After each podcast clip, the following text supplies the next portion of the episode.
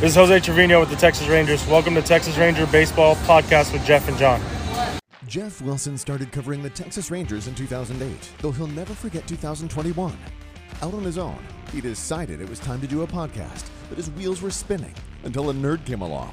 There's no going back now. Welcome to the Texas Rangers Baseball Podcast. Here's your host, Jeff Wilson, and the recliner nerd himself, John Moore.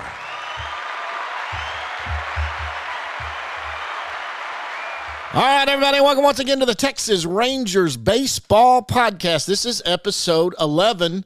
And once again, you pulled it off, man. We're going to have Texas Rangers General Manager Chris Young, who's going to join us here in a little bit. Um, so, season's over. It is. It is. It, it, it ended the right way, I guess, if you're a Rangers fan, because Ron Washington got a World Series ring and he did it against the Astros. So, um, you know, I, I, uh, I'm going to pat myself on the back here. I predicted the Braves in six. Uh, I just thought they were the hot team, and you know they after the trade deadline they were the best team in baseball, and and yeah they had to come back from below 500, and, and the, the, they didn't clinch the last week, uh, but um, that that division was sneaky good, and yeah. and so they they you know had had some tight games. Their mettle was tested a little bit. Uh, you know, I, Astros I, I I don't you know, just kind of looking at how the playoffs went, I thought maybe they used their bullpen too much and didn't use their starters enough, and uh, you know, maybe maybe it caught up to them there. But uh, glad for glad for Ron Washington, not only Ron Washington, but Chris Martin, Jesse Chavez, uh, Luke Jackson. Luke Jackson, yeah. Uh, Drew Smyly's on the team, but we, we didn't get to know Drew that well. But I know the other three uh, much better, and so uh, congratulations to all of them. Yeah, and you know what? So I want to go over a few things before we get Chris on here, but let's do that after this. Let's go to our sponsor.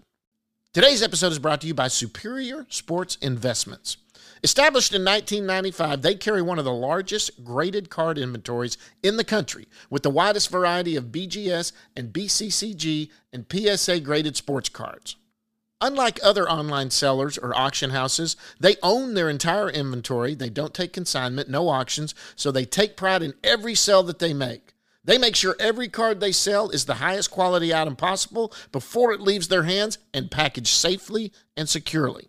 Visit their eBay or Amazon stores to see their entire inventories or browse superiorsportsinvestments.com. That's superiorsportsinvestments.com. And use the promo code THANKS5 for a discount. All right. So, all right. So, you know, we talked about this last week. We went into the the whole deal with the the winter uh, uh, calendar and how this is going to go. It's officially yeah. done now. So it didn't go to the fourth. Fourth is today. That that this ended uh, yesterday. Everyone's free agents. Um, CBA. That seems to be the talk of everybody. If that gets done before, so when does that ex- exactly expire? It's uh, it, it's at midnight. Um, going into December 2nd. So I, I, I don't know. I'm not I'm not a time doc uh, expert, so I don't know if that's midnight on the first or if that's midnight on the second or what. But yeah. um, that's the deal. Um, and and then you know I, I wrote this today, and I've written it several times, and it's been told to me several times that in in baseball, whenever there's a deadline, trade deadline, non-tender deadline, any kind of deadline, I read this today down to the very last minute. Always. It, never fails. Yeah. And uh, so I, I think that that enough traction can be made. I mean, even if there's not a deal, if there's headway toward a deal, and, and it's going to get done in a matter of days, uh, you know, the, after the deadline passes, uh, they can avoid a lockout. I think that happened uh, uh maybe two times ago. Um, but you know, the, the reports are that they're far apart right now. But it's also the initial offer. So of course they're going to be far far apart. Yeah. And I think that as as we get closer and closer, and they realize um, that that a lockout or work stoppage isn't good for a sport that's that's seen its popularity wane. Um, I, I think that uh, you know, especially in the backdrop of an off season, we're going to be talking about you know maybe three hundred million dollar contracts going to some guys. Yeah. I just I just think it's it's an eyesore, and they had enough of that during the COVID squabble, you know, when to start the season and when not to. So hopefully uh, that'll get done. Yeah, I, I, think so too. I think they will work it out. And as somebody that that deals in my day job that works with contracts and everything else, when you're not bidding against anybody else, it's just two parties that are bidding. why not kick the tires and see where it's at? So the offers aren't going to be far apart right now. You just want to see what the response is. Nothing else. You still got a lot of time to negotiate here. So that's why. Okay, now listen. That's why that I think they're far apart. But yeah, I keep hearing. Uh, there seems to be some talk. You see, hear some saying that possibly there's going to be a lockout. Then some. You you seem to th- be a little more on the optimistic side that you think they'll get closer together when we get there. Um, I in in the best interest of baseball, I sure hope they don't have a work stoppage. I think that would look bad right now. Yeah, and and, and the whole, you know, it was great that they came back last year and, and played a, a, truncated season. But uh, if they had been uh, a little more cooperative uh, with each other, then this thing would have gotten done, and they, they could they would have played more than sixty games. And and you know, there's the the squabble over you know yeah the union filed a grievance and all that stuff. And uh, so th- there was definitely some bad blood on on both sides, but ultimately they did they did play, and that was what was best for the game. And you know, a work stoppage. I know there aren't games going on right now, but I tell you what, people f- follow the heck out of this off season, and um, that, yep. it's it's a big time for baseball. And and so I, I just think that that stopping a work stop is just is, is just not a I don't think it's ever in any in any sport in any sense a good thing. Right. Okay, I got a question about this because we had talked about this last time, and I, did, didn't even think because this could possibly be the Rangers. So when a team makes a qualifying offer to someone, um, the the player declines the qualifying offer, which means there is a draft pick attached to him if he signs with another team. It's not the first pick; it's always your second pick, right? The the second pick that goes. Uh, that's right. Um, and, and, there might be some uh, flexibility depending on the size of the contract, but um, yeah, you don't lose. First round picks are protected, or the, your first first round pick. Like if you're a team right, that has multiple picks, um, then then it's it's uh, the it would be the second the second first round pick would be your highest second your second highest pick, and that's the one that would go. But um, yeah, that's it. And and for qualifying offers. Um, players who were traded, uh, who are going to be free agents, like Kris Bryant, who there's no qualifying after. Sure. And and then guys who have received a qualifying offer previously, like Marcus Stroman, right. they're not allowed to receive another qualifying offer. Okay. So there are some guys out there who who teams can sign without having to forfeit a pick. Okay, so here's my question. So we there's a lot of guys that are going to get qualifying offers. A lot of the guys that the Rangers are targeting if the Rangers sign two guys that get qualifying offers, how does who gets what? Is it second and third round? How does that go? I mean, yeah, I don't know. It is. It is. It's it's the third highest pick, and so forth and so on. Um, that that's why you know it, it kind of makes sense for them to sign a guy like Bryant. Um, right. Javier Baez, uh, another guy who who wouldn't wouldn't cost the Rangers a draft pick. You know, they are they are still uh, they're not they're they're retooling. I guess they're not rebuilding anymore. They think they're on their way up, but right they have the, they have the number three overall pick in every round. So those are those are big picks. You can you can get really really good players at those spots. So they don't want to they don't want to sacrifice that too many of those. Right. Uh, so I I you know I think one they'd be willing to part with, but uh, you don't know, think a second one's coming. Okay. Yeah, yeah. It seems seems kind of hard to stomach and and just just knowing the way the game has trended, teams have not wanted to surrender these draft picks. Well, I tell you what, there were three names that came out today that are now free agents. One of them's Castellanos, uh, Kikuchi from Seattle, who declined that option. I, I, that floored me. He didn't have the greatest second half of the year, but um, and Avisail Garcia from the Brewers. Uh, yeah. I think he had an option too, right? And he he declined it. He did. Yes. Yeah. So those are names. I know Castellanos is a name for sure that uh, that that uh, there was some. Uh, you said the Rangers had interest in him before. Yeah, back back in 2019, um, he he and Chris Woodward seemed to really hit it off, and uh, it, it it was it came down to money, of course, and um, the the Reds offered more than than the Rangers did, and and I'm not sure it was it was ever that close, but uh, there's a history there, and and apparently they he and Woodward hit it off, and he wanted to come.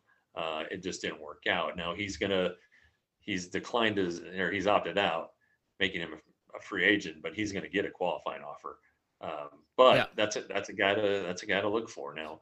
You know, you look at you look at a season; it was great. Um, hitters ballpark. Uh, he would be coming to a a, a, a new league, and uh, I, I, which he's played in before, but still, uh, I, I don't know. You know, if if you're going to surrender a pick for somebody, I think you can surrender it on somebody a little bit better than Well, than Nick yeah. And um, but we'll see. We'll see how it all plays out. I didn't realize that. I, okay, because he I, he opted out because he had two years remaining at what thirty four million, and he opted. I didn't realize they could put a qualifying offer out. I didn't know that. Yeah, Yes. that's that's less likely then because it seems like if you're going to give a draft pick, it's going to be for one of those shortstops. I would think so. You know, and uh, again, uh, Baez of the five is the one who who was traded during the season. Um, you know, and the the way it's been explained to me uh, by a, a Rangers official is you're whoever you know a team isn't going to be disappointed to get one of the five shortstops. You know, they're Right. all very good players who are going to Sure. make a difference. And you know, if if let's say the Rangers are targeting Corey Seager and they end up with uh, Trevor Story, there's not that big a difference, and they're not going to be they're not going to be like oh, our off season's ruined. They're going to they're definitely going to be a better team Right. with any of those five guys. Sure. Yeah, I, I agree. What about Avisail Garcia? You got any interest in him? You know, I he, he's he's I don't have interest in him. This is like his Um, best year, right? I mean, he's he's been okay, but this a, was his best year. year in a long time. Yeah, he's he's kind of been a you know up and down, and then from team to team. I, I- he came up with the White Sox, I think, or maybe it was the Tigers, and he got traded to the White Sox. I don't I don't recall uh, right off the top of my head, but you know he's I think he's 33. He's a little bit older. I think he's Um, thirty. I don't whatever. I, Yeah. I don't I don't I don't think he's the guy. Uh, I I think the Rangers can do better than that. Kris Bryant, right? That's the that's the Yeah, I mean, if Kris Bryant comes here, I think. Kris Bryant's either a first baseman or a left fielder. it it makes a lot of sense. He he can play all over. He won't cost you a draft pick. Uh, he's still pretty young considering how long he's been around. Yep. Uh, I I just think that um, you know his, his agent is, is Scott Boras, uh, which you know the Rangers have dealt with Boras plenty. Yeah. Um, I I think that that that's not uh, a, a, a terrible way to go. I really I really Well, your story kind of I really alluded to he who- gets the Rangers. your prediction story, and I'm not going to say who your prediction story was. Uh, you, you had two good names on there that we've talked about a lot because you need to go buy it and, and, and read it. Uh, but okay, I wanted to go in. You and I were there last Friday night. That was kind of the big uh, of the four uh, little games that the that the uh, fall instructs teams. TCU was the one where the two big name pitchers went, and we we saw uh, who we've had on here, Ricky Vanasco. We also saw TK Roby. What did you think? I mean, of course, that first inning was horrible for uh, for Ricky, but hey, nobody got a hit off of him. He just couldn't get any control. Right. Uh, you know, you you uh, he he had wanted to see how he would respond to pitching in front of fans and pitching at night under the lights, actually having some uh, adrenaline and having to deal with it. And uh, you know, the first inning he was too fired up. He even he even said it, and um, he couldn't get a rhythm. He was fine in the bullpen, but then you know you hit the mound and it's different because there's people there and batters in the box, and you know it it it it wasn't good. He you know the the inning uh, they didn't complete the inning. You know the Rangers rolled the inning. Right. Um, You know he he committed an error. Uh, you know he should have should have gotten an out, but um, the second inning he came back and just dominated. Yeah. It's what it's what What we hear want- about him, yeah. want to see and what you hear about exactly. And uh, so so I think he heads into the offseason on a good note. And then uh, Roby was fantastic. Yeah. You know, he he well, I don't even think he threw 25 pitches over two innings and No. um, you know, throws strikes. Uh, he he uh, he also was, was as advertised. You know, the concern with him is is the elbow, which did not require surgery, going to hold together. And um, there there's always a risk there. You always are always concerned, but uh, you know, he went through a, a, a very deliberate rehab process. He saw multiple doctors. They both came to the same conclusion that he didn't need surgery. So the hope is that uh, you know he's he's got young ligaments and they heal fast, and, and Yeah. they did. Hopefully they they stay that way because he he's a guy that that could uh, um, maybe not move quickly, but he's only 19, and um, you know the Rangers might be able to step on the gas with them a little bit next year. Uh, just another arm just down there. And let's let's explain for a rollover if you don't know what they did when they say rolling the inning. Um, it, it's very simple when they're doing these exhibition games. They have pitchers lined up to pitch two innings. I mean, it's very regimented what they want to do. If a pitcher gets in trouble, either team has the right to just stop the inning. If there's so many pitches and they know they want to give them one more inning, they can just say, "Hey, we're rolling it." They're going to stop everything. Everyone's going to clear the field other team will come out. So that's why no matter what those scores are, you, you got to ignore it because they rolled the yeah. inning. So that that's what that's about. Sure. Yeah, I mean TCU probably would have scored more than one had had uh, had the inning continued. Sure. um, yeah. Again, you know, we've talked about it probably each of the last few episodes. The, the Rangers have pitching in the minor leagues, and then it's so strange. It's been a long time. Maybe maybe this is a uh, unprecedented level of, of pitching depth that they have. Um, something they can we can run across past Chris Young, but um, yeah. it's it's uh, it is unusual and uh, it's some it's something to talk about just because it just hasn't happened. I, I know it, and and you know it by covering them since 2008. I've been a fan since '74. I just you just never hear about this much pitching in the minor league system. They've never been this deep, eh, all the way down. I mean, it just it's great. Okay, Melvin, this surprised me. Uh, Melvin goes and signs with the Padres, the new manager of the Padres, kind of hinting to the fact that maybe Oakland's going to start a teardown. That's going to put Chapman and Olson. They might be people that could be traded for. I don't think Chapman would be anything the Rangers would be interested in, especially with Josh Jung coming up. Does Olson interest you? I, I he, he should. He should interest every, every team. I mean, he's He's uh, one of the best first basemen in baseball. Only 30 years old. I think he's only 30 years old. He's young. He, he's still in arbitration. So I mean, he he tailed off. He's younger than 30, um, but he he tailed off a little bit this year, but still had I think 39 home runs. You know, I mean, he's he is a, a, a complete player and uh, you know, Gold Glove winner, Gold Glove finalist this year. So yeah, I mean, it, it, it, would it would be a significant addition, but it would cost a significant amount of prospects. Um, so, uh, but I'm sure they can find a way to work through it. The A's farm system's horrendous. So, uh, any any really a, a, top, you know, let's say a, a prospect from 10 to 20 in the Rangers system would would probably be a top 10 prospect in the A system. So, right, there are ways to perhaps uh, make a deal like that uh, w- without having to surrender, a, you know, a, a, a, name, a guy that you you would like to see in a Rangers uniform. Um, yeah. But you know, there, the problem is there's going to be 29 teams that probably want to uh, take a shot for Greg Olson. Um, and yeah. you know he, he's entering his uh, second year of arbitration. Uh, it's going to be you know, 10 or 11 million, not a not a massive number. It'll get big next year. So I think if you acquire him, you absolutely immediately start trying to extend push the button on an extension and, yep. and try to get that done. Um, you know the it, it's pretty interesting that you know you're right letting Bob Melvin go, uh, they must have said, "Hey, this is what you got to look forward to." Um, you know, I, it creates an opening for Ron Washington.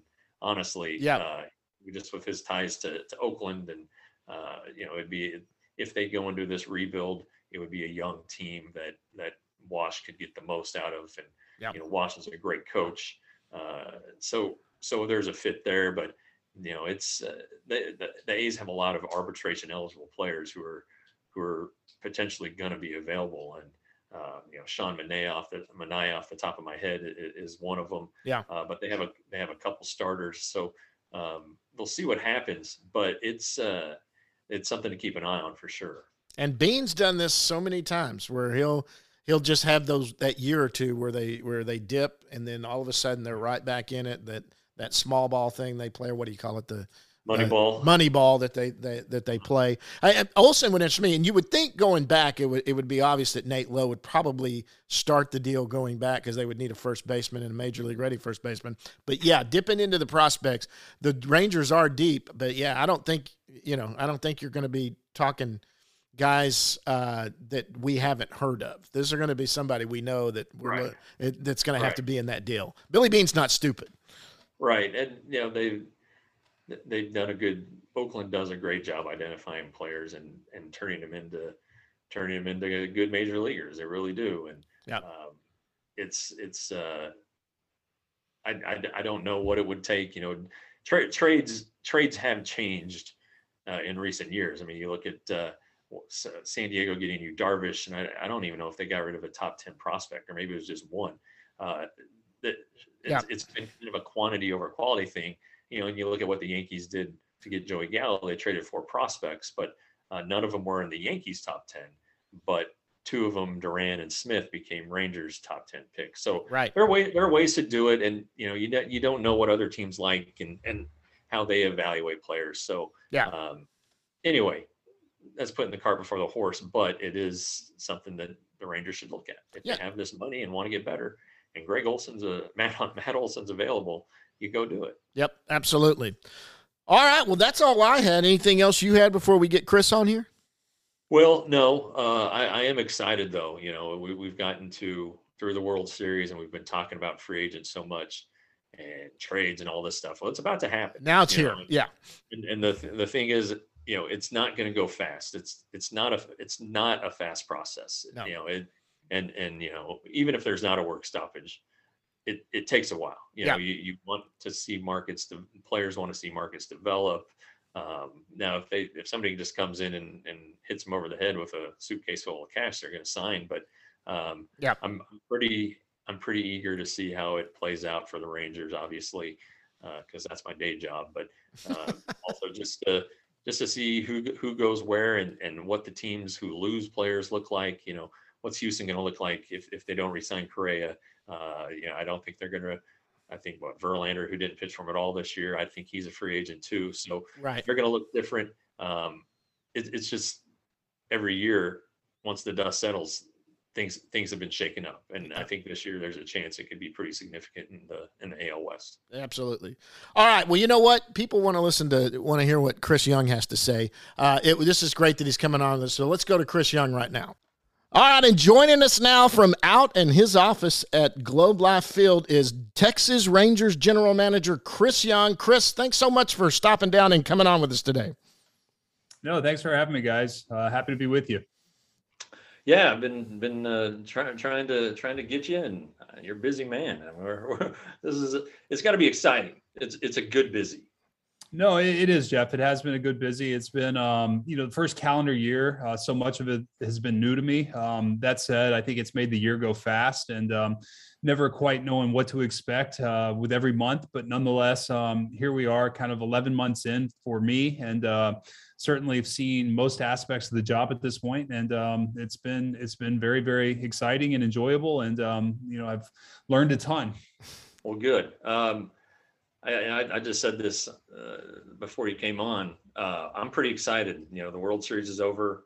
We're in that we're in that five day window, and then all hell's going to break loose potentially. And I know it goes slow, but still, you know, it, you're you're gonna you're gonna get this is gonna be a busy off season for the Rangers, and it's about to get going.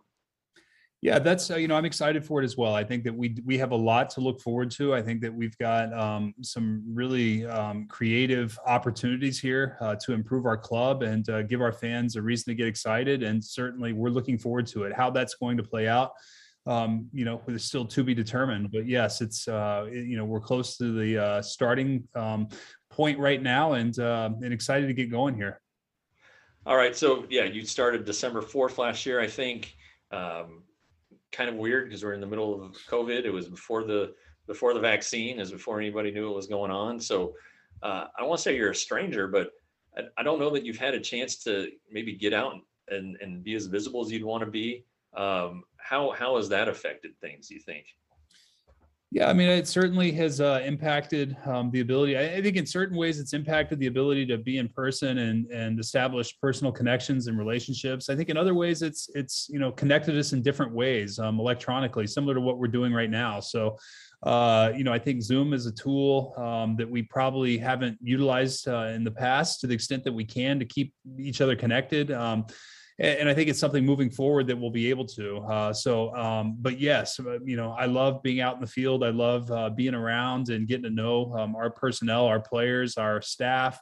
Um, and uh, you know, I think as we return to sort of a more normal lifestyle, I'll be able to do more of that, and I I enjoy it. I look forward to it. So the the ledger will will show forever that your first season was 102 losses. Uh, Congratulations. What, what what did you? But what are the positives that came out of the 2021 season? Well, I, I think that there were several. Um, you know, first and foremost, that it's behind us. I, I, think it's it's you know it was the roughest year we're going to have. I think it was um, you know expected to a degree, um, and even though it was expected, it did not make it easy. It certainly was painful. Every single loss, um, as they piled up, stretches where we lost you know 10 12 games in a row it was really really tough. And um, you know knowing that that is hopefully behind us that we have good uh, good times to look forward to uh, that it's going to get better from here. That that first and foremost i think is um, something that uh, is a positive that it's you know it's just the worst is over. Um, you know I, I think we had two main goals going into the season the first of which was to reestablish our culture our identity what we're about. I think that uh, woody and our major league coaches did a great job of really um, committing to that and reestablishing that. I think that uh, our players were terrific. We lost 102 games, but our players did not quit. They did not give in. They fought. They played hard. They played the game the right way. Uh, we were just out talented to an extent, and um, certainly. Uh, as we expect to add more talent, um, we continue to play the game that way, play the game the right way. Um, the wins will will happen, and I, I'm very confident in that. Um, thirdly, I think that we found out about some of our our core players moving forward. We we kind of got a peek at some of the guys who are going to be part of um, this years to come, and we're excited about the future there. And um, and you know, I think we've got a lot of work to do in adding to some of those players, but certainly we saw some positive things and good seasons from young players who got opportunities who may not otherwise um, would have had those opportunities without um, the commitment to this to this um, rebuild. Yeah, the the the culture thing and the, the playing hard. I mean, that's something you've harped on. Um, and and John and I say it every, every every episode when we talk about minor leaguers about what just unbelievable like kids these are. Like they're mature. Yeah.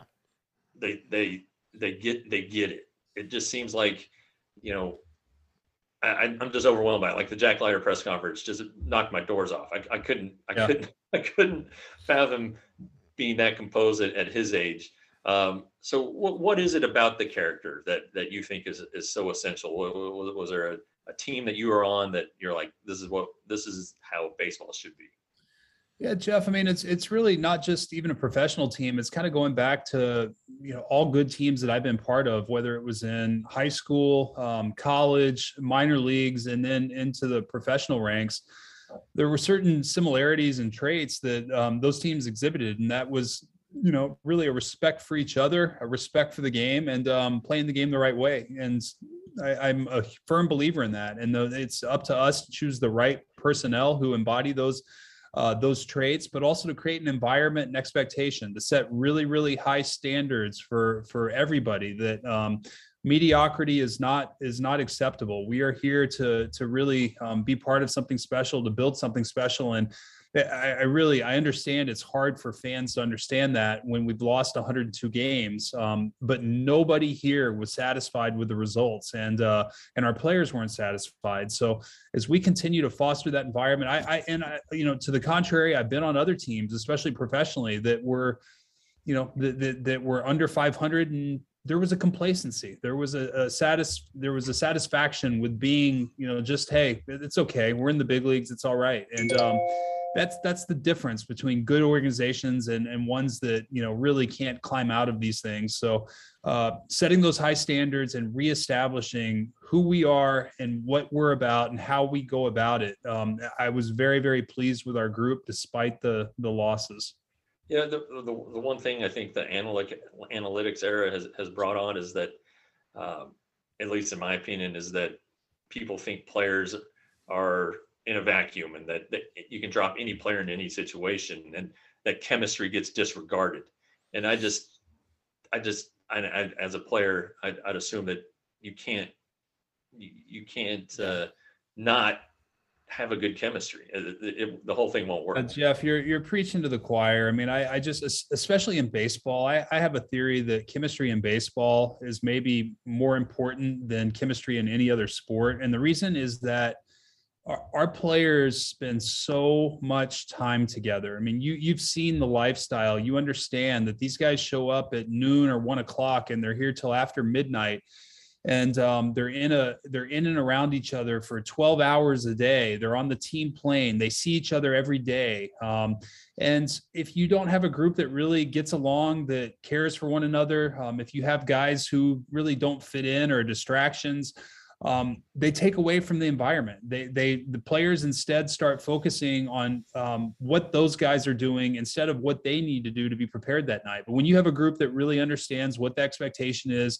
um, how to go about it on a daily basis, how to put the team first, and create that culture uh, where it's about the team and it's not about the individual it goes a long way. And I think we saw that a little bit with Atlanta. I mean, Atlanta just won the World Series, and you talk mm-hmm. about they just had some, you know, a, a magical run that came together at the right time. And I, think it's a perfect example. I, felt that way in Kansas City in 2015 when we won the World Series. Um, we were not the most talented team but we were the best team. We were the team that played the game the right way, that fought for one another, that were inspired on a daily basis by one another. And that's what we're trying to create. And you're right, it, that's really hard to quantify, but it's also what makes it great and why I want us to create that type of environment with our group. Yeah, uh, and and that's not just the players; it's the coaches as well. And you guys just uh, made a pretty significant hire uh, on on the uh, the bench coach with Donnie Ecker. Um, I just wanted to get your thoughts on kind of how he fits into that, but also what you know, he he he's an offensive guy, but he's also going to be Chris Woodward's right hand man, and and they need to mesh. And I just wondered what what your thoughts are on how that's gonna gonna look. You know, the bench coach, he he's an extension of Chris Woodward in terms of um, establishing, setting high standards and expectations, holding people accountable, um, really being Woody's eyes and ears um, on a daily basis. And then on top of that, what he brings in terms of our offensive game planning and the uh, the ability to impact the game and the preparation um, and and prepare our players uh, to to win on a nightly basis. How we're going to compete, how we're going to go out and offensively uh, attack the other team. So um, you know, I think it's a, a great um, a great addition to our club. I think he matches all of our values, and I'm really really excited um, that he's now a part of our group. I think he's going to make each one of us better, myself included. I wasn't there for the press conference when when uh, when Donnie came in. Uh, did was Chris a part of that? I'm assuming. Obviously, this is his bench coach. How much was he a part of that? Oh yeah, Woody Woody was uh, um, Woody was a part of the whole decision making process. In fact, I'll tell you a funny story about. Um, we were in our pro scout meetings a couple weeks ago in Arizona, and uh, we you know we meet all day long, and Woody was seated next to me and for our afternoon session, Woody disappeared for about three hours. And you know, Woody lives in Arizona, so I'm I'm sitting there thinking, that where did Woody go? Did he go home? Where you know, how could he be gone this long? What's going on? Uh, we're having important discussions about our personnel decisions for next season. Um, we need our, our big league manager here. And finally, he comes back in and he whispers, I, I was on the phone with Donnie. And so Woody had spent three hours on a call with Donnie. It was not an interview at that point. It was simply uh, we had um, permission to speak with him, and Woody was introducing himself. And they they spent three hours connecting, and I knew right then like that was a pretty good sign, and uh, was really really excited to debrief. I talked to Donnie later that night, and we spent over an hour just doing the same thing. We didn't even talk baseball; we talked life, and it was um, such an instant connection. And I knew immediately he he fit what we're trying to do here, and that's uh, you know, that's part in part why we're really excited about him. Jeff, I, I'm back. I'm back. It's been a heck of a it's been a heck of a technology day at the Wilson residence. We had a, we had a two hour power, two hours without power, and then and then this. So um, I'm on my I'm on my phone, which kind of changes the angle and everything, but that's that's cool. Well, um, we, we, can still see your Masters flag in the background. Yeah. Well, that's that's what's most important. Me and Ben Hogan back there. Uh, so what's what's the timeline on, on the hitting coach and uh, the assistant hitting coach? Yeah, um, we're in the process right now. Uh, we've interviewed several candidates. We're continuing to interview several more, and um, we're hoping that in the next, you know, really week to ten days, that we can have that wrapped up and have some clarity as to uh, our big league staff um, for t- the 2022 season. Are you are you uh, are there internal candidates who are uh, candidates? Um, we we have talked to internal candidates, but at this point we're focused on the external candidates. Uh, but um, certainly we we um, Yes, there have been. Yeah. Well, I, I, I there, there's there is value in continuity, and what what Donnie's going to do as the offensive coordinator, from what we're told, is is going to trickle down, and uh, you know, Cody Atkinson, who uh, I know a lot of prospects are very high on, you know, if he's given the message, I think it I think it helps out uh, throughout the system. Um, so I, I I can understand that, but uh, it, it's it's important to have the same message filter throughout, is it not? Yeah, Jeff, you're um, you're absolutely right. We, we are very focused on that uh, element of continuity and creating uh, consistent messaging throughout our entire organization. I think that's something that we certainly want to improve, both on the offensive and defensive sides, um, uh, of having um, the same philosophies. I think we've done it uh, a little bit better on the pitching side than the hitting, but I think this presents a great opportunity for us to uh, create even better continuity on the hitting side um, from the major leagues throughout our entire system. Yeah, it, it, the, it seems like the the way the message is delivered has changed. Maybe maybe coaches have had the technology. Um, Speaking of technology, it just seems like there's an emphasis on maybe players weren't getting, maybe the players weren't getting the message. Fuck. hey, uh, yeah, Well, we caught that one, Jeff. yeah, we Oh, good. we caught the f bomb. So my editing skills. Leave it in. anyway, what I was saying is, has the message has the it seems like there's a much more much more emphasis on getting the message to the players because the message has changed so much. It just seems like that's maybe that wasn't happening and now it has to happen and that you have to have guys who understand the message to to to give it to the players. Yeah, look, I think there's a, a number of reasons for this. I think that um, you know, as you look at kind of our industry on the whole, uh, pitching is probably outpaced hitting in terms of the advancements, um, the improvements, uh, both technologically and and in terms of the performance. I mean, um, and so I think that creating that continuity and finding ways to uh, message different things and then also it's there's a game planning element to it as well so getting everybody on the same page as as you know both individually this is what you're trying to do and collectively this is what we are trying to do um, on a nightly basis to to um, win the game. I think that's really really key. I think that's one of the areas donnie really excelled and i'm looking forward to implementing um, having him implement a lot of that here. I think that's um, you know you there's it's so important that you each player understands who they are and what their strengths are and what they have to do uh, when they step in the batter's box. But likewise as an offense collectively how we strategically are going to beat the opposing pitcher All right. I'm going to get out of the way here. Uh, that's all the baseball I've got. I'm stand I'm standing by. All right. John's John's going to get us on the lighter side here. Yeah, yeah. All right. Mine's more fun. I like to talk more about you, Chris, and your career and Uh-oh. everything. Yeah, but you know, I got to ask this because there's actually a, a, a something in you may remember this. You're not going to remember me, but remember this. Um, first of all, Stafford and Kershaw, they're younger than you, right? Correct How were were they in high school at all with you? Were you like a senior and they were in freshman or? No, I was uh, eight years older, so I hate to say that um, I was in high school and they were in elementary school, but uh, Did you know their families or anything? so. Highland Park's a little tight. yeah, I, I, I'm very close with Clayton. Uh, do not know uh, Stafford at all, but very, very close with Clayton. Know uh, he and his wife Ellen and their family, and um, they live not far from us, and uh, see him frequently. Okay. Well, uh, the reason I, I do remember one time when the, the the year Stafford took them to the state championship, um, I was I went out to watch Stafford play uh, Stephenville, in, and Yeah. you were there. Uh, Yes. they, they were playing Stephenville up in Denton. Uh, right. You sat one row behind me. I'm short and fat. I hope I didn't get in your way. Um, and I you could could see over you. Thank. Uh, you- were you able to get over me? Okay, and see that. So now let me ask you this: you, you, basketball and baseball. You they I read where you had some power and you DH'd. How many home runs did you hit in high school? I, think I only hit one. I was a uh, I was a doubles hitter, John. Because of speed, it's just a speed. exactly right. Yeah.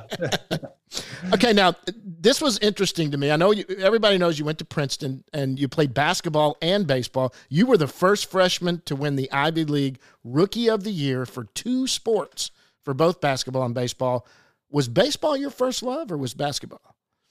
Both. I, I always said uh, I, I, you know, baseball sort of chose me. Um, I loved whichever season it was, whichever sport I was playing at the time was my favorite. And um, you know, and and frankly, it was something I did my whole life. I, I grew up playing both sports, um, similar to my kids right now. I knew nothing different. So the idea that you could only play one sport in college, the seasons overlapped a little bit, but really, why? I didn't. It just it puzzled me as to why there were limitations there. So, um, you know, it was a one of the main criteria is I came out of high school that I was only going to a school where I could play both sports. I, I was good enough to play both, and uh, was not going to limit myself. And um, and you know, I, only when you get to sort of the professional level did the seasons overlap too much, and the talent is so high that Yeah. uh, I knew I'd have to make a choice. Well, let me ask Hey, you. Chris, oh, Go ahead. Go ahead, Chris, uh, Jeff. did, did Pete Carril recruit you or was it Bill Carmody? It was Bill Carmody. Pete Carril had uh, retired um, two years Okay. before I got there. It was Bill Carmody and Jeff. They were coming off a season in which they had gone, I, I think, uh, 28 and one. I think they had only lost one game the year before I got there. They made it to, I think, the Sweet 16 or uh, anyway, they had a phenomenal year the year before I got there. And so um, certainly eh, the basketball program was uh, there was great appeal to go there and and be part of a great special program and potentially you know play four years in the NCAA tournament. Do you do you remember the Georgetown Princeton 116 game? It was in the late 80s. Well, no, it was Iverson. So, um, do you remember watching that? No, it was. I don't think it was. It was Mourning, right? And it was 89. Okay, yeah. It was eighty nine, and Mourning had a block shot at the buzzer uh, to to seal a Georgetown victory. But um, I, I did not remember that. I learned it through Princeton history. Okay. Uh, but we did play Georgetown my freshman year, and so I remember that Georgetown game, and um, we beat Georgetown. But nobody nobody cares about that one because it in the NIT tournament. yeah. No, I remember I was in a, a little Italian restaurant in Denver watching it on a black and white TV. So I, Oh, I wow. remember. Yeah. Anyway, That's that's cool. Yeah, that's that's a special part of Princeton history, and certainly they're they're um, you know that game and the UCLA game when Princeton Right. upset UCLA uh, are very very uh, memorable in in Princeton uh, history. I've got I've got a story for that one too. I was in Las Vegas, and um, pe- everybody had the under uh, because it was Princeton, and uh, Princeton. the game the game went to overtime, and uh, it was going to be over, and everybody's going to lose their bets. And there's one guy. All the TVs. It was the leg game, so all the TVs were on the Princeton game. And there was a guy every time they were shooting free throws, he was standing up and trying to distract them, even though they're on TV and thousands of miles away. But that's uh, those are my two Princeton stories. That's a great memory. I that's a, the fact that you can remember that game is uh, pretty impressive, Jeff. Um, that fan specifically. Well, I probably had the under too, but you know, hey, you know, when you came out of college, you were obviously a good athlete. So you said that was the only school that offered you both. Said you could play both. Um, no, no, that that was um, that wasn't the only school, but it was a criteria for every school. Okay. That, what other schools recruited you? Did you have offers from any Power Five schools? Yeah, my my um, top three choices were Princeton, Vanderbilt, and the University of Texas, and uh, was going to play both sports at, at all three of those. Um, you know, Texas and Vanderbilt were scholarship schools, so basketball would have supplied the scholarship. I would have been a free player for the baseball program. Right. uh, but ultimately decided Princeton was the right fit for a number of reasons. Um, you know, the balance between both sports and the academics. The seasons didn't overlap as much either up up north. So the Princeton baseball team started a little bit later. I wouldn't miss as much of the baseball season, and uh, just felt like it was a, a good opportunity to go to an institution that um, probably would not have otherwise been able to get into if I didn't have um, basketball and baseball to to help me. You know, I read an interesting thing. So it, you were drafted in the third round by the Pirates, and you negotiated into your contract uh, before you signed that you were going to be able to finish your degree. Now, where did you do your own negotiation, or did you have an agent at the time? No, I, I had an agent, but that was also, um, you know, one of the strict criteria I had to sign uh, professionally is that I would play pro baseball in the summers, and then once the season was over, I'd go back to campus and continue my education to complete my degree. It was very, very important to me that I got my degree.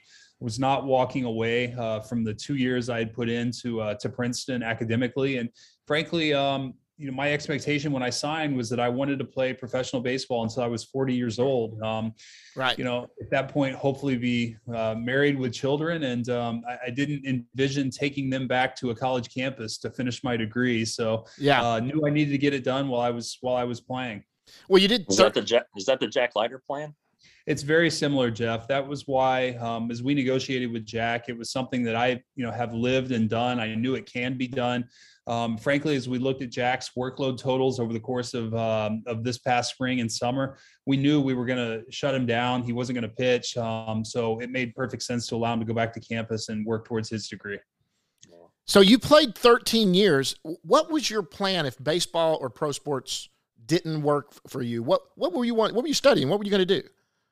Politics? Well, that's a great question. I never really had a fallback plan. I never knew uh, what I wanted to do. I, I, you know, I knew that I loved playing both sports. I wanted to be a professional athlete, and it never really crossed my mind that it may not happen. So, um, I, you know, John, I was very, very fortunate that I've been able to live out my dream. Um, I was a politics major and uh, that was by default more than interest. If I could do it over again, I would have done psychology. It's much more applicable to what I'm doing now, and uh, and uh, you know, but I in the end, um, I had to choose something. I, I quickly realized at Princeton my freshman year, after my first econ exam, uh, that I was not going to be an economics major. That, that these, these, kids that were, um, you know, uh, preparing to go to Wall Street were much smarter than me, and uh, they didn't have to study as hard. And so I, I quickly switched majors, um, and it was between print, uh, politics and history.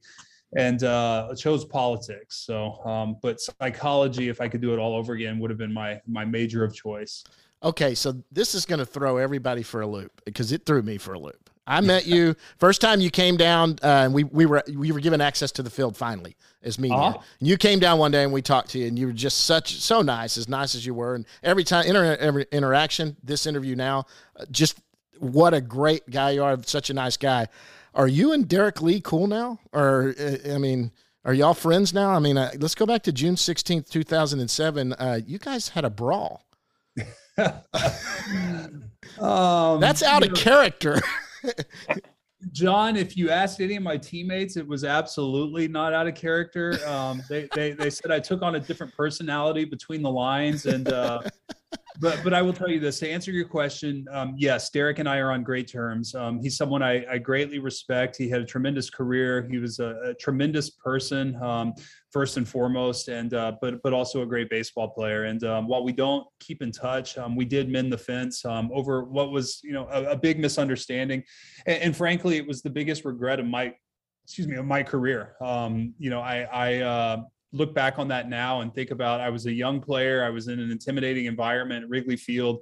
Uh, there was a misunderstanding over a hit by pitch. Um, he certainly was upset. Um, I, I, felt like he didn't have, you know, he he was. Um, I didn't understand why he was upset, and I felt like I can't back down. I'm sort of a, uh, you know, alpha male type mentality in a competitive environment, and um, you know, it led to to a brawl. Fortunately, neither one of us landed punches. Um, he threw a great right that that just missed me, and then I responded with one that just missed him. Fortunately, and we got separated. Uh, but truly, um, you know, he he did actually something really really touching. Um, the next year, uh, it says speaks a lot to his character. Um, I had gotten hit in the face with a line drive. Um, and uh, it was by uh, Albert Pujols and the St. Louis Cardinals. Uh, the next series, the Cubs came in town, and um, he sought me out to check in, see how I was doing. It really was touching. It meant a lot, and I'll never forget it. It speaks to sort of his character and who he is, and um, you know, ultimately, these things happen in the heat of competition. Um, but I do regret it, especially now that my kids can Google it. Uh, I uh, I get often asked to sign the photo. I never signed it, never once signed it because I didn't want to be um, disrespectful to Derrek. Um, I just didn't. So I've never autographed that picture and never will. well, that's it. It's a great segue into your family that we're going to end it on. Um, first of all, you know what, Jeff and I, Jeff, you and I were pondering this. Uh, the night at DBU, your son was there. Um, oh my goodness! Yeah. yeah, playing with the I, when I caught you there when I was leaving. How old is he? He's nine years old. Yeah, he looks like oh he's thirteen, but he's nine. Because because Henry's there, and he's what? What? How is Henry? Nine. Yeah, my son's there. He's, he was nine. You're, I don't know where your son gets his height from, but no, I'm kidding. but I was like, I was asking Jeff. I go, you think he's the same age as Henry? He goes, no, he's got to be twelve or thirteen. so Grant, that was Grant, my youngest. Grant is um he's my little guy, and he's got all of Dad's worst qualities, um, which uh, may serve him well later in life. But he is a challenge. He he, you know, I brought him to the game thinking we'd sit in the stands and watch the game, and as soon as he saw the grassy area uh, down down to the right, he um he immediately knew, okay, there's a spot for dad and I to play. And Yeah. um actually the beauty, it's the beauty of of what I do, um, is that he doesn't view dad as a you know having a cool job because he's the general manager of the Texas Rangers. Dad is cool because we can go to fields and play together, and that's what I love about it. So um, it makes it special, but um, you know it's also hard when uh, when he's telling me what to do. He's very passionate, and he's telling me, "Dad, don't you know." Don't even think about trading Joey Gallo. So uh, he, he he loves these guys and he's as invested as anybody in this team. But it's it's been a lot of fun for for me and my family. I, I think for my wife too, um, despite the despite the 102 losses. Well, and that that's what I wanted to end on was your wife. Um, if am I hearing this right? Your wife's from a hockey family, right? Is that is that right? My wife comes from a hockey family. She's um, long history of hockey tradition in her family. In fact, I think she has four family members in the Hockey Hall of Fame. So, Holy moly. uh, yeah, her maiden name is Patrick, um, Right. as in the Patrick Division, um, formerly of the NHL uh, Patrick Division. So, um, she is. Uh, she she didn't know much about baseball when we first started dating, but now she's uh, she's more versed in baseball than she is hockey. That's good. so. Are you a big hockey fan now? I mean, I'm Oh, obviously you. is your father-in-law still involved? My, my father-in-law is my father-in-law is the president um, of the Washington Capitals, and he's been there since 1982. He may be at this point the longest-standing executive in in sports. Um, you know, on the hockey ops side, it's pretty remarkable. He's had a tremendous, uh, distinguished career. Um, you know, uh, um, highlighted by winning the Stanley Cup in 2018, and um, Right. It's really i'm very fortunate to have um, him as sort of a mentor to me uh, in terms of the sports world and and uh, giving me advice on you know all the ups and downs. So Well- you got you got to lift the cup. i did. I was very conscientious. Um, I, I didn't feel um, like i had earned the right to, to touch the stanley cup but um, but certainly really really uh, was special to see you know him and his life's work um, getting that opportunity it was really neat and i Yeah, I hope awesome. that you know I hope to have the same experience as a Texas Ranger and uh, seeing our team and our fans um, holding the World Series trophy. It's it's going to be very special when it happens. I agree. it's going to happen. Yeah, I think so. This and they're on the right track for sure. Especially this the the the, the minor league system right now is at the top of where it's been in a long, long time. And so um, I, I'm telling you, the depth and pitching. We talked about that, Jeff. The good lord, it's just Yeah. crazy how good the pitching is. Well, Chris, I think we have kept you long enough, and you came on here and the hard hitting questions about fighting and hockey. The hardest hitting question was Jeff when he brought up my my first year uh, record here. I've got a lot of work Hey. to get over 500. So uh, I'm gonna I'm gonna remember that, Jeff. I'm, I hope you do. Well, guys, that's Chris Young, the general manager of the Texas Rangers. Chris, thanks so much for taking your time out of your day to do this, and we will see you out at the yard there.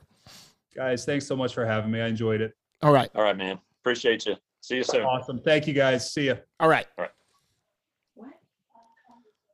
All right, guys. That was Chris. Uh, Jeff, uh, fantastic. What a great time. I mean, Yeah. he was engaging. I, I'm telling you, I can't even imagine it in my head that that guy got in a brawl with somebody.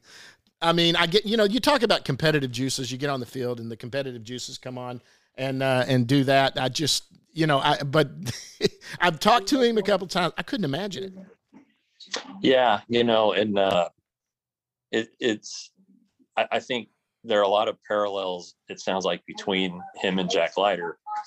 Obviously, obviously not the height, uh, but um, Yeah. intelligence factor, and and um, you know, it sounds like Jack Leiter when he is on the field is an amazing competitor, and um, you know, Yeah. there there are guys that that have that, and I think that's one of the things that stands out about Ricky Vanasco and, and Cole Winn. It- you know, they're guys that get out there and are absolute bulldogs and and want to destroy the other hitter Yeah.